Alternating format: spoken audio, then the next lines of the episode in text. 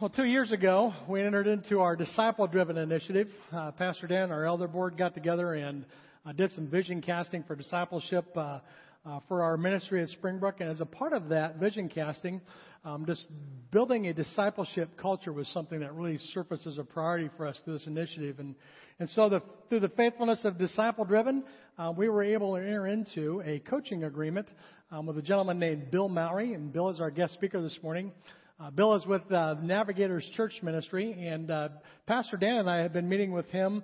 Uh, I meet with him for one week, and then Dan meets with him for one week, and then we get together, uh, the three of us uh, each week. And so, for almost the last year, um, we've been in a coaching uh, arrangement with Bill, and um, I can tell you it has been so enriching uh, just to be able to uh, to get to learn to start to develop our culture. And I'm so grateful for Bill, and he's been more than our coach. I think today, I think uh, he's just feels like a good friend. And so uh, I am really excited about um, our time together with Bill. Um, as a part of our disciple driven initiative, um, we have formed what's called a leadership learning team, an LLT. And our leadership learning team is, uh, our LLT is made up of our elders and some key uh, leaders in ministry. And so we have been meeting each month um, to talk about our discipleship pathway and to look at what does discipleship look like at Springbrook and uh, how do we help people as they are new to our church, how do we help them come in and get connected, and, and how do we help people grow? And so we have been uh, spending the last several months talking about our culture and um, our pathway. In fact, our, our leadership uh, learning team is meeting today after this service.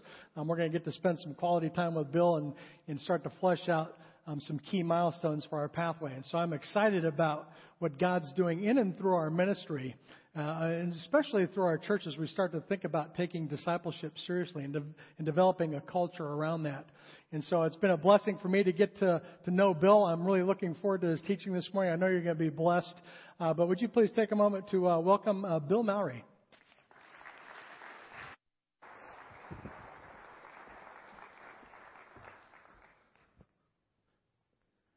Thanks, Pastor Rich. And, you know, it's been a real privilege the last year to get to know you, pastors of Dan and Richard. And, and as he shared, we've, all of our communications been, been by either Skype or Zoom technology. And so a lot of times I show up in a conference room and your big screen TV, and so I'm kind of bigger than life in the room. And I told them, well, when I land, I'm really only five foot two. And, uh, you know, and, and so it's just kind of interesting to you know you develop these relation how you can develop relationships through uh, you know media such as that, but then it's just even more enriching when you end up on the scene and get to greet people face to face. And and I've been praying for you as a church for the last year, and and so it's just a thrill to be able to step in here, worship with you, and kind of be engaged in your whole culture of what God is doing. And so thank you for inviting me in and. And uh, thank you for having two great men like uh, Dan and Richard to be able to invest in. But I'm from Columbus, Ohio. That's the uh, home of uh, the Ohio State University. and uh, way, you know, is any do we have any Buckeyes out there? Do we have any Ohio State alumni? There's always Ohio State alumni somewhere. So, uh, but I appreciate the opportunity. And and so before we get started this morning, you know, the the theme is the idea of the great option or the great commission. And but before we get started, let me tell a story uh, that kind of leads into this whole subject of this great commission of making disciples. And uh, about eight years ago, I was at uh, in our church assisting in the Awana program and helping the kids review verses and so on. And and somebody told me that I, I'd get, received a phone call, and uh, so I went to the church office, and the caller on the phone was my mother. Now, my mother had been ill, and, and we'd been back and forth in communication. And, and she says on the phone, she said, well, Bill, you need to come home. And I thought, oh, this is kind of it. And uh, so we gathered our kids together, and my sister that lived in Columbus and her boys. And we drove up to Sandusky, Ohio, to the hospital there. And uh, my mother had been admitted. And talking with the physician, that uh, he said, yeah, your mother's kind of the internal systems are shutting down and she's got a little while that she's going to be conscious, and uh, but she's going to be going into a coma soon. And uh, he said she wants to talk to the family. And as I talked to my mother, she said, "Well, I I want to say one last thing to all of my children and my grandchildren." And if you've ever been in one of those settings, you know that everybody's gathered in kind of that big waiting room, right? And so most of the nephews and their wives were there, and of course my fam, my brothers and sisters. And, um, and so my mom called each one of us in, each of the children, each of her grandchildren in one at a time. and I'm sitting there thinking to myself that, uh, you know, not only did my mother teach me how to live, but she's also teaching me how to die, how to die with dignity and with a sense of trusting in God. And, and so that she had something to say to each one of us. And she passed away about two weeks later there in the hospital. And, and it was interesting in the months to come, by observing different people's actions, you could begin to spot what maybe her last words were to them. In particular, my two of my nephews uh, married their live-in girlfriends. And I was at the wedding of my one nephew, and he said, "You know, uh, Grandma told me you need to marry that girl that you're living with." And he thought, "Well, if I don't marry her, she could come back and haunt me." And uh, but you know, when we have these last words with people, and some of you who are parents, maybe you've had some, you know, some of your last words as you're sending a son or a daughter, they're being deployed in the military, or, or you've thought about I'm sending a son or a daughter off to college for the first time, and, or a son and daughter to camp, you know, in this big event, and, and, or you've had a friend that's moving away, and you think we've, we've got this special conversation coming up, and so you, you think carefully, don't you, about those words that you want to say. And that you want to shape what's really important. And you hope that the other person on the other end receives these words because you're taking the time to think about what are these last words that I want to share with somebody else. Well, we're going to look this morning at some of Jesus' last words. They're not the last words, but they're some of his last words. And I'd like to suggest that because there's some of these last words, that these words really have a kind of a poignancy and an urgency to them because they're some of the last instructions that he gave to his disciples, and they're instructions for us as well. And so we're going to look at Matthew 28, verses 16 through 20. It'll show up on the screen here. And let me read it for us. It says, Now the eleven disciples went to Galilee, to the mountain to which Jesus had directed them. And when they saw him, they worshipped him, but some doubted. And Jesus came and said to them, All authority in heaven and on earth has been given to me. Go, therefore, and make disciples of all nations baptizing them in the name of the Father and of the Son and of the Holy Spirit, teaching them to observe all that I have commanded you. And behold, I'm with you always to the end of the age. This is what we call the Great Commission passage. And I'd like us to explore this morning that this really is a great commission and not the great option, that it's something I can opt out of. But no, this is to be embraced by you and I, and it reflects our obedience and our commitment to the Lord Jesus Christ. But let's make some observations as we walk through this. First, it says the eleven disciples went to Galilee to the mountain to which Jesus had directed them. And so their first step was they obeyed. Jesus gave some instructions. I want you to meet at this mountain. And what happened? They all showed up. I've often thought the Great Commission starts with our showing up, doesn't it? They were obedient to the Lord and they showed up. Now, when they showed up, what happened? It says, and when they saw him, they worshiped him. Now, I've often thought, what would that worship have looked like? You know, Peter probably didn't bring out his electric guitar. You know, they probably didn't take out an offering, right? You know, all the things that we think about worship wasn't there. Now, worship, the word kind of means paying homage to somebody, honoring someone, giving our affection, our allegiance to them. And I think I wonder if some of that worship was maybe some of the men bowed down. But you know, Jesus was kind of a 30 year old guy, and all of these other men were kind of maybe 30 year old guys. And I kind of wonder if they might have gone up and grabbed him and hugged him and say, Lord, we're glad to be here. We want to worship you and honor you today. So when they showed up, what did they do? They worshiped him. And I think that's a principle here that the great commandment, which is what? To love God with all of our hearts and all of our souls and all of our minds, always precedes the Great Commission. Because what happens if I reverse the order? Well, if I reverse the order, that sometimes the idea of making disciples then becomes a duty, becomes a task, becomes a responsibility that's maybe even drudgery. If it's not infused with the love of God, that if I'm not starting from the point of the great commandment, everything else falls away. People often ask me, well, Bill, what's one of the first things that you do in helping somebody get launched on a pathway of discipleship? You know, the first thing I usually do is I'll talk with the individual about how's it going in terms of your time with God. How's it going in spending time with God on a regular daily basis? Where you getting you've set aside time in the Word and in prayer to meet with Him. I'm always amazed when people talk to me about wanting God to use their life, but in the meantime, they're not committed to spending time with Him. They're not committing to cultivate this great commandment of loving God in their lives. And I find a lot of times, particularly, we live in a circus like world today. There's lots of things going on in our lives, and we have time for a lot of different things, but sometimes that time with God gets squeezed out, doesn't it? You know, I'm taking a group of uh, men and women through the ways of the Alongsider in, in my local church. And uh, of course, we talk about that in one of the first chapters about the great commandment of loving God and of spending time with Him. And so we're sharing about this the other night. How's it going in your time with God? And one of the men shared, he said, You know, all of my life I've just kind of struggled. And, and Tom's probably about 42. He's got four kids under 12. He's a public school teacher. His wife is an attorney. So he's living the three ring circus life. And he says that I've always struggled in setting aside time with God. You know, but you know, about a week and a half ago, I woke up at 4:30 in the morning and I couldn't get back to sleep. And he said, "You know, I'm, I thought, well, I'm awake.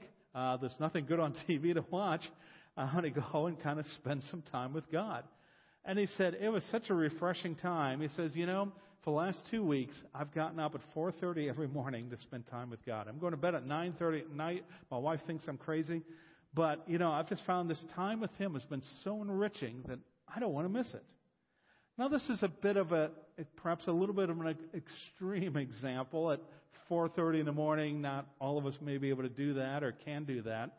But the reality is, is that we make time for the things that are important to us, don't we?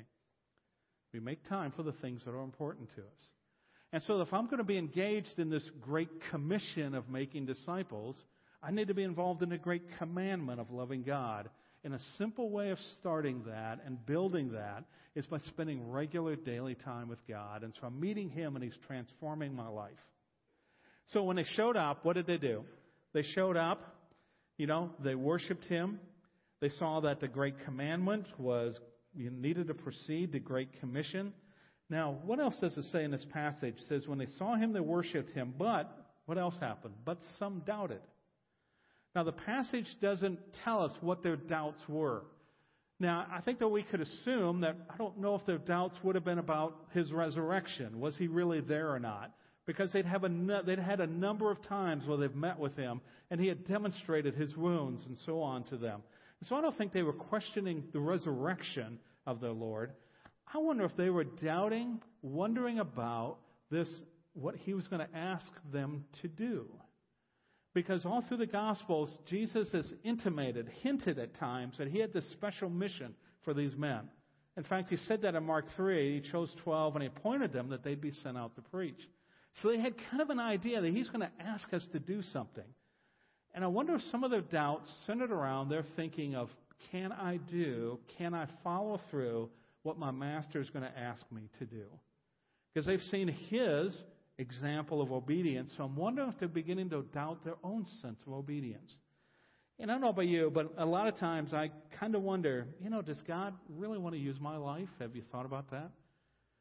You know, can God use me to come alongside of somebody else and help them grow as a disciple? That we have these kind of doubts.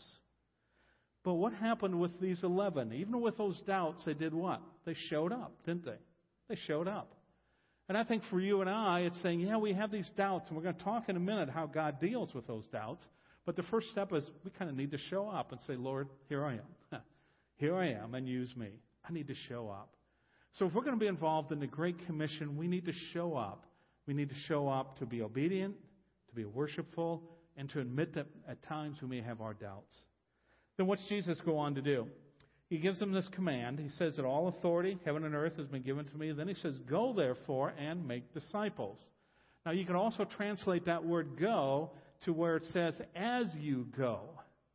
And I like that idea of it because as you go communicates it in the context of my life, right where I live, where I play, where I worship, where I work, I can make disciples.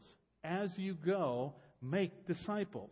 So it's not necessarily a place that God is sending to me to, but it's right in the routines of life, in the here and the now, where I live, work, play, and worship, that I can go and make disciples. This last week, I started a small uh, Bible reading group with two other young men that uh, from our church, and and we're reading through Second Timothy, and uh, we came across the passage in Second Timothy two two. You know, Paul says, What you've heard from me, entrust to faithful men who'll be able to teach others also. And one of the men brought out, each of these men have two children, uh, each, and, and uh, one of the men brought up, you know, I'm really thinking my son's going to become a teenager next year, and what am I doing to mentor or disciple my son? And so we had a great discussion on what's it mean to disciple your children? What would that look like in some practical ways? So right there in his family, kind of right where he lives, he can begin to engage the Great Commission of helping disciple his son right there. You know, I have a neighbor. Let me tell a story about my neighbor Rick. And uh, I'm discipling Rick, but he doesn't know it yet. Okay?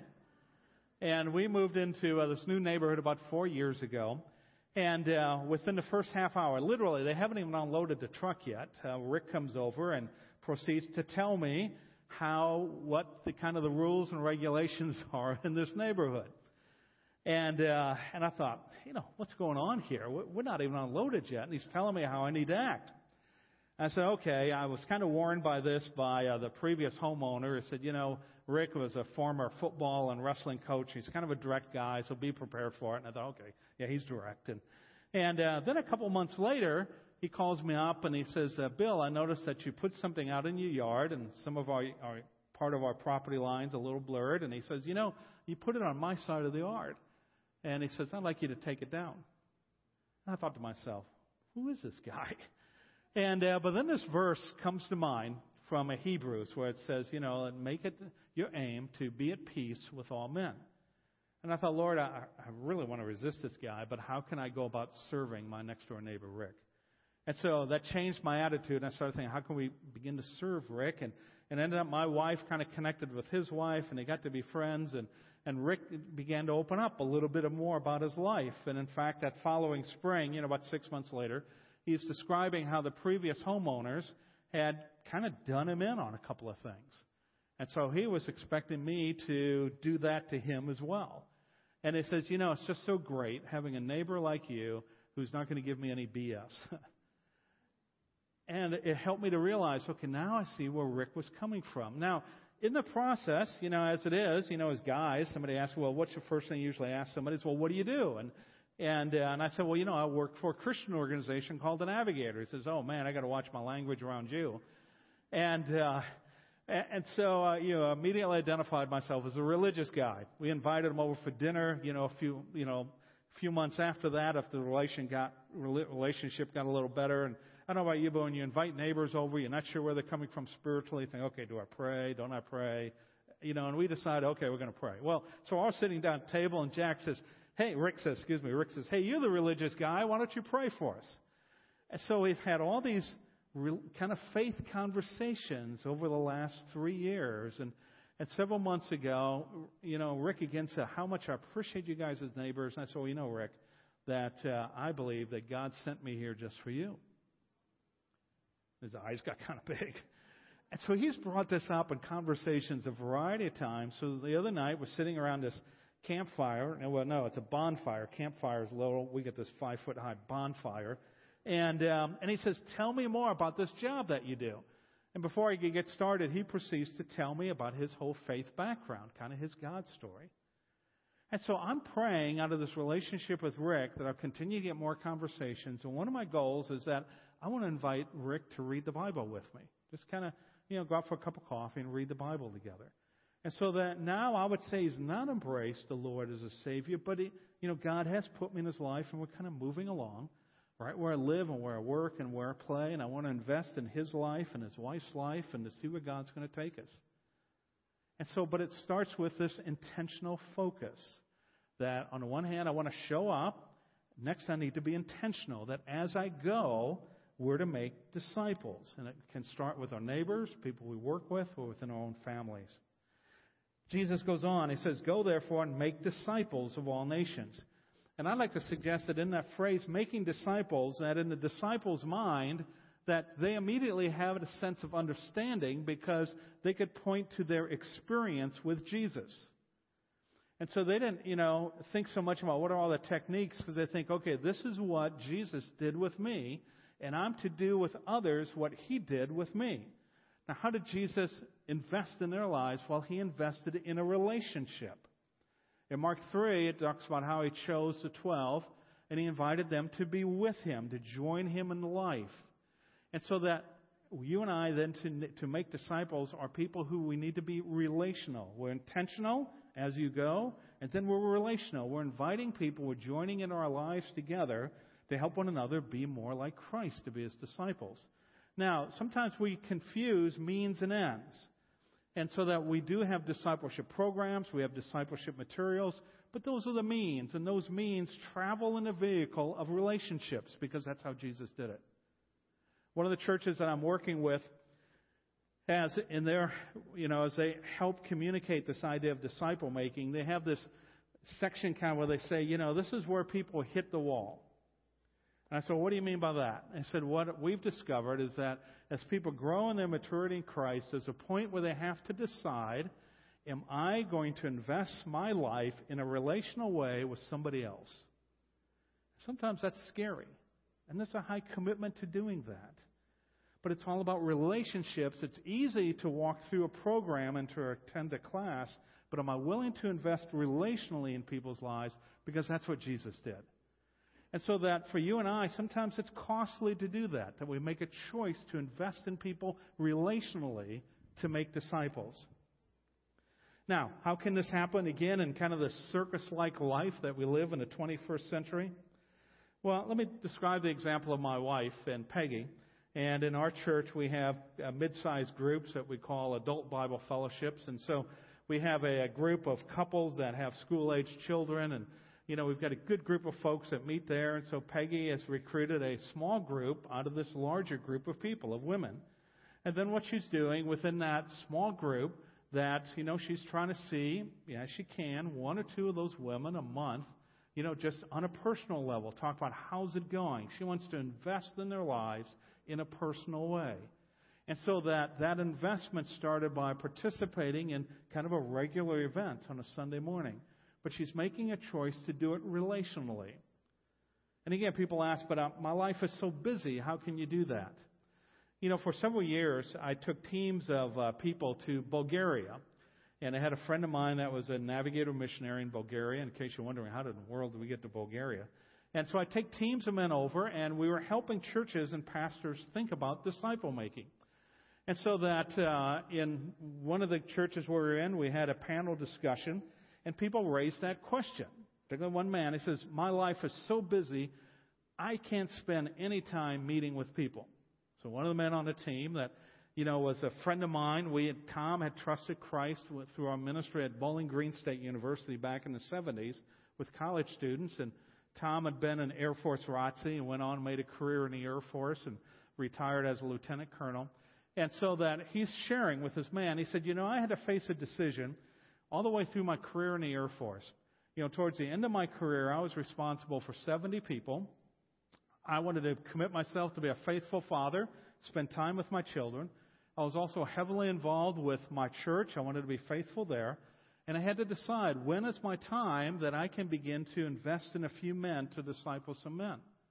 And he said, I decided that my morning breakfast were times where I can make myself available to spend time with some men. And so one or two breakfasts a week, he'd personally invest in one or two men helping disciple them, helping them to be the person that God wants them to be. Now, he's busy. and we're all busy. But we do make choices for the things that are most important to us. And so Tom, in the midst of a very busy life, said, I can make some breakfast times available to invest in some people. And so he did that. And in our circus like life that we live, that we can make those kind of choices, can't we? That we can choose to be intentional and we're moving beyond just a program. We choose to be relational in the same way that Christ was. Now, Jesus goes on, he says, Go and make disciples. And now, when it says to make something, when we make something, there then should be some identifiable characteristics of what that thing is, right? Because if we're to make something and we don't know what we're going to make, then how do we know if we've made it? Let me suggest a simple illustration that can give a picture for what a disciple is. Because then it gives us a sense of clarity of how can we then fulfill this great commission of making disciples. So, so then I have a picture of what a disciple is. So think of it this way. Think of a disciple as a pictured as a wheel. Okay, so you got the rim, You've got the center, that's the hub, and you've got the spokes. And so the center of this wheel is Jesus Christ, right? He needs to be the center of our lives. Now, you have a vertical spoke that runs up and down, and that represents our relationship with God, and that's how it's expressed in prayer and expressed in the scriptures, right? So a disciple is somebody who has a prayer life and he's engaged in the scriptures. Jesus says, you know, that, uh, you know, if you continue my word, you're going to be my disciples. And then we have this horizontal spoke, and that's a spoke where we connect with people. So we connect with those, you know, that are in Christ through fellowship, and we connect with those who are outside of Christ through witnessing. And so we get this horizontal spoke that's connected to people. And then you have the rim that kind of ties it all together, and that rim is a rim of obedience in the Christian life. Now, as a wheel spins, what do you see? You see the hub, right? You don't see the individual spokes. And so that hub is Christ. And so those spokes, are, again, are a means to an end. The, me, the end is knowing Christ. And so I look at it as when people become disciples, it's kind of like the wheel is rolling in their lives, and their life is changing. They've got a vertical relationship with God that's established in the Word and prayer. They've got a healthy horizontal relationship with others and fellowship and witnessing. And then they're obedient. That kind of ties it all together. And so that's one way of picturing, you know, as I make disciples, here's an idea of what a disciple could look like is picture it as a wheel. And that means being purposeful. Purposeful. That we have a target being a disciple, very purposeful. But then Jesus he expands this. And this is kind of what the Lord always does. I, I think part of what I'm learning in my walk with God is that God wants to continue to expand my world. And a lot of times that world is expanded and His kingdom is expanded as I give my life to people. Because where does He say here? One is I'm, first He says go, so as you go. Then we're to make disciples of all nations. Now, this is part of the command. It's of all nations. And so it's almost like there's an immediate target. That's the idea of being a disciple, the wheel. Then there's a secondary target beyond that of the nations. And now the nations here are not necessarily nations determined by political boundaries, but it's nations determined more by people groups, ethnicity, and so on.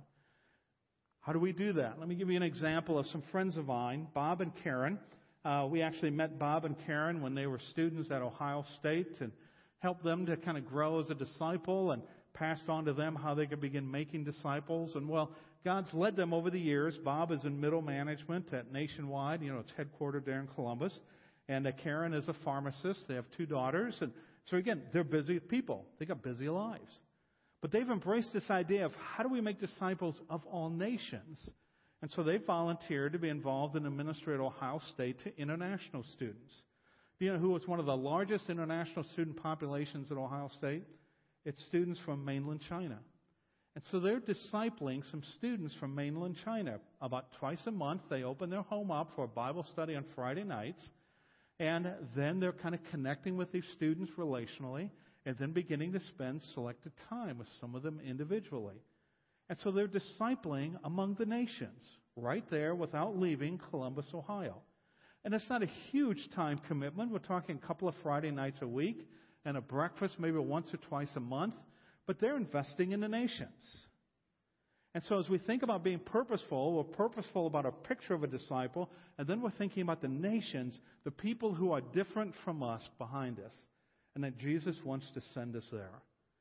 To me, that's pretty exciting because you think of your world expanding, like a number of years ago, we were involved in ministering to medical students. And again, one of the medical students was a woman from mainland China.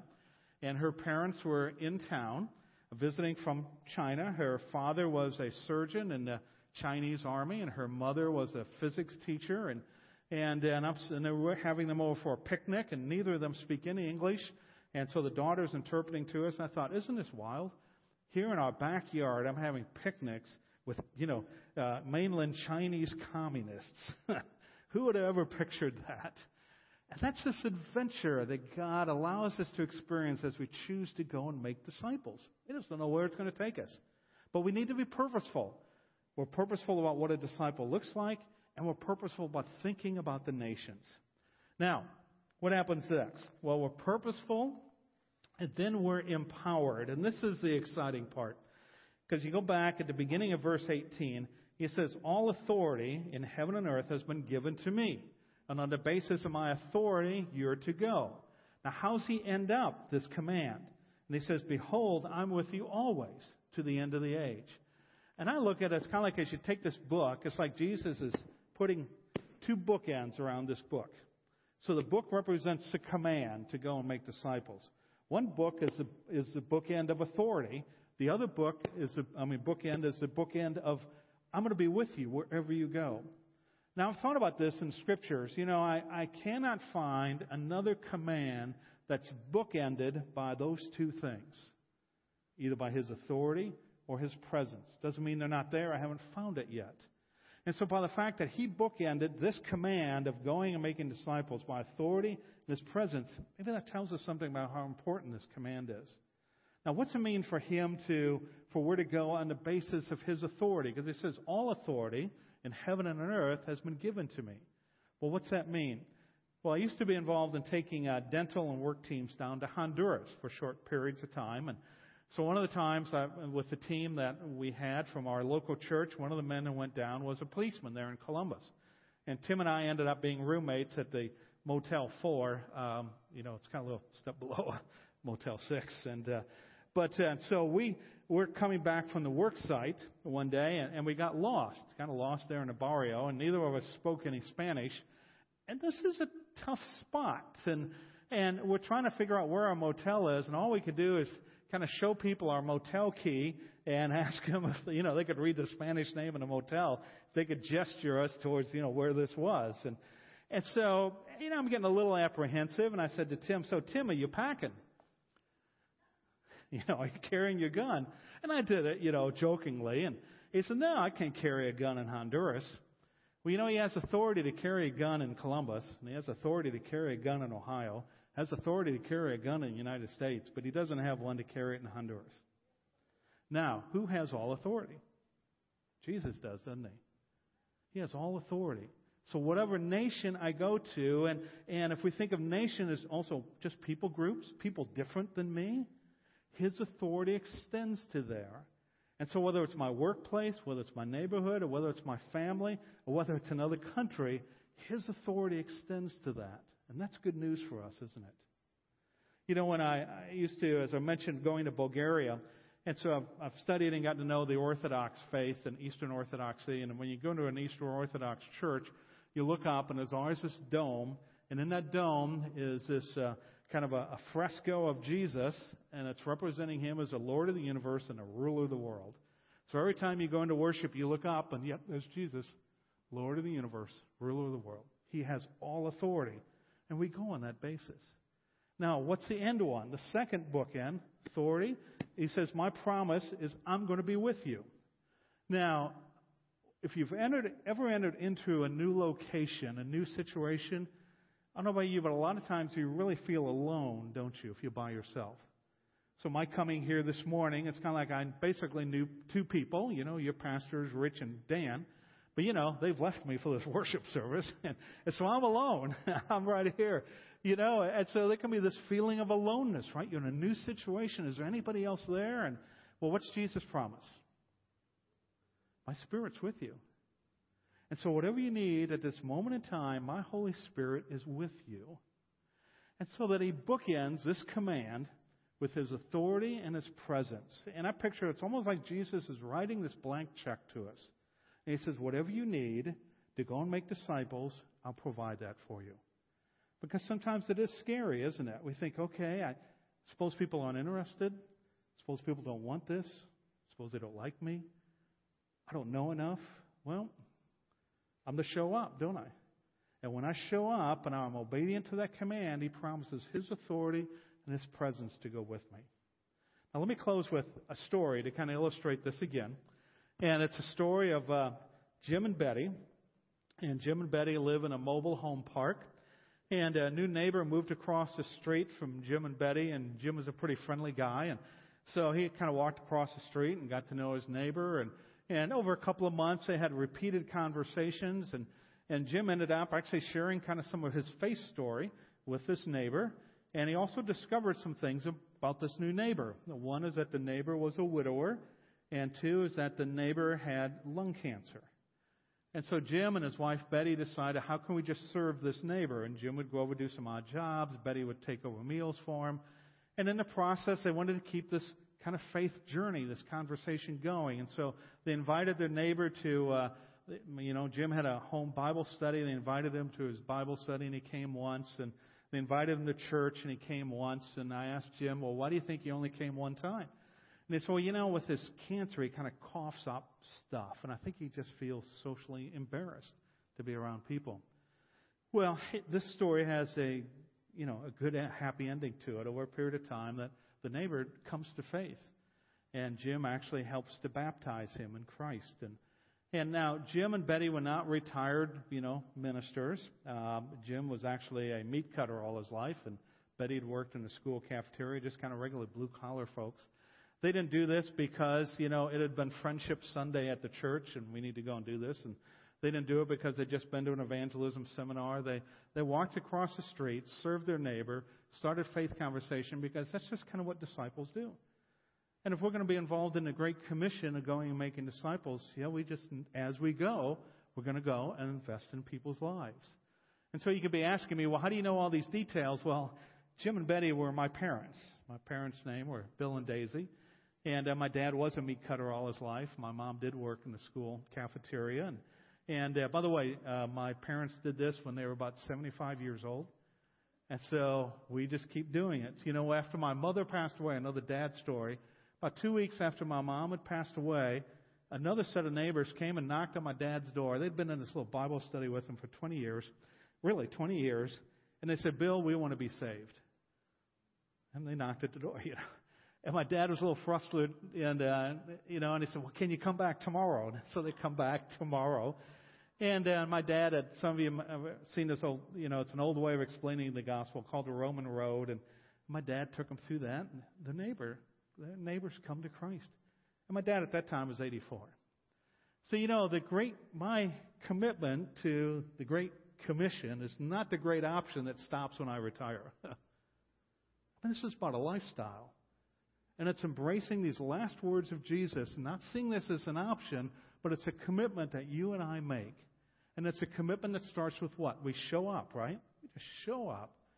You know, it could be that you need to volunteer to Pastors Dan or to Rich and say, you know, I want to show up. I want to be involved in being a disciple and helping to disciple others. I want to show up.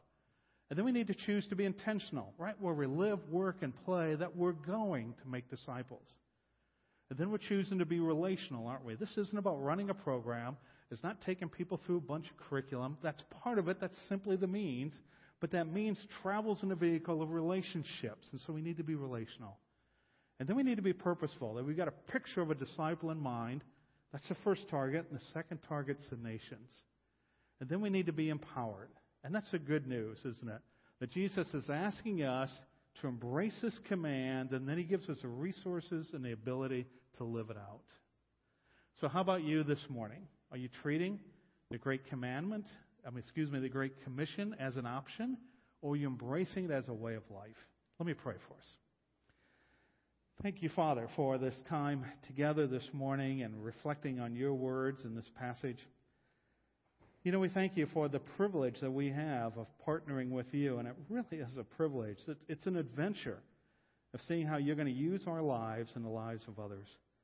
Father, help us to be men and women who just show up, that we choose to be obedient. And then we choose to be intentional, that in the context of all of life, we're committed to making disciples. And then, Father, that we do it in relational ways and, and that we're purposeful, that we've got a picture in mind. And then, Lord, in some ways, help us to see how we can be involved in the nations. You know, right here, right in this area, how can we be involved with people who are different than ourselves? And Lord, help us to rely upon your power. Help us to be empowered by the Holy Spirit in new and fresh ways to deal with our, our doubts, our pride, our feeling we don't have time.